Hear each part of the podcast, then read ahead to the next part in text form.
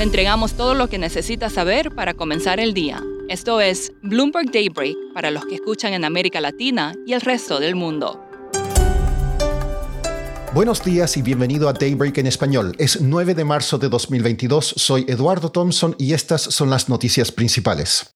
El mercado está atento a la publicación hoy del dato de inflación en febrero de Estados Unidos y el consenso es de una aceleración del 7,5% al 7,9%, la cifra más alta desde 1982.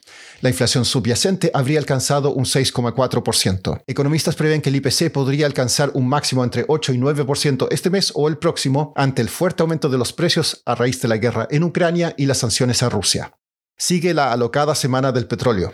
El West Texas subía después de caer 12% ayer, mientras que el crudo Brent, que ha oscilado entre 105 y 139 dólares esta semana, también avanzaba. La OPEP más habría retrocedido en las conversaciones para aumentos más rápidos en el suministro y ejecutivos de empresas productoras de shale gas rechazaron los llamados de Estados Unidos para una mayor producción.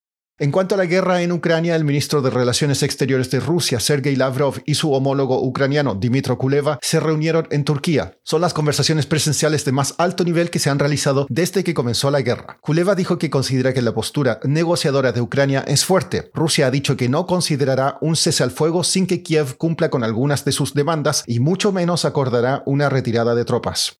Pasando a América Latina, el Banco Central de Perú elevaría hoy su tasa de interés de referencia en 50 puntos básicos a 4%. También en Perú, el Congreso debatirá y votará una nueva moción para iniciar un juicio político contra el presidente Pedro Castillo. En cuanto a Venezuela, un alto funcionario de la Casa Blanca dijo que Estados Unidos estaría dispuesto a relajar la presión económica sobre el país dependiendo del resultado de las próximas conversaciones entre el presidente Nicolás Maduro y la oposición. Maduro insistió anoche en que el objetivo de producción de petróleo de Venezuela es de 2 millones de barriles diarios para 2022, llueve o truene. El ministro de Economía de Argentina, Martín Guzmán, dijo que los planes del país de eliminar los subsidios a la energía, parte del acuerdo que se busca con el FMI, podrían verse afectados por el aumento en los precios de los combustibles. Argentina busca cerrar un acuerdo antes del 22 de marzo, cuando vencen pagos al FMI por 2.800 millones de dólares.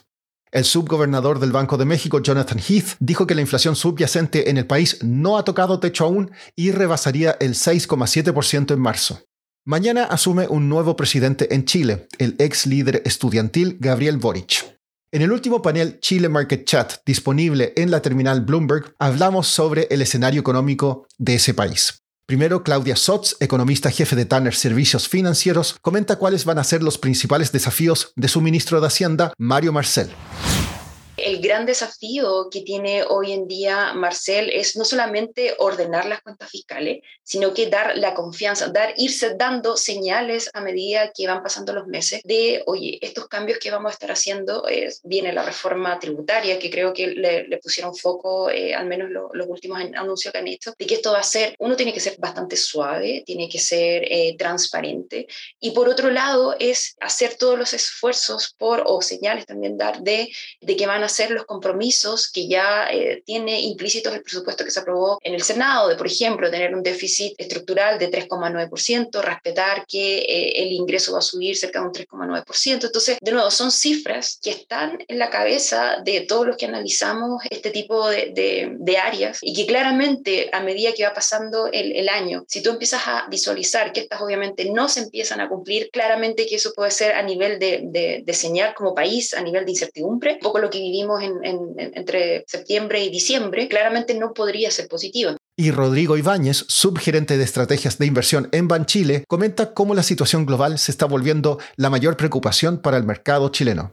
Ahora, cuando tenemos este shock que está en pleno desarrollo y cada vez vemos escalando el precio del petróleo y vamos, como decía Claudia, también tratando de calibrar cuándo el precio del petróleo va a significar ya un frenazo para la economía y un escenario como parecido a los años 70, por ahí también algo de los años 90, de una inflación muy alta y una economía creciendo muy poco. Eso, digamos, la verdad es que es lo que nos quita el sueño, junto con el precio del petróleo previamente tal, ya que algo que veíamos súper lejano, que era una posibilidad como una especie de esta inflación, cada vez como que las probabilidades, si bien no son mayores a 50%, se están acercando y si eso ya se transforma en una creencia por parte del mercado, el tipo de activo, la estrategia de inversión que hay que seguir son bien diferentes a la que uno trabaja en un escenario de desaceleración con inflación alta, pero no, no de esta inflación.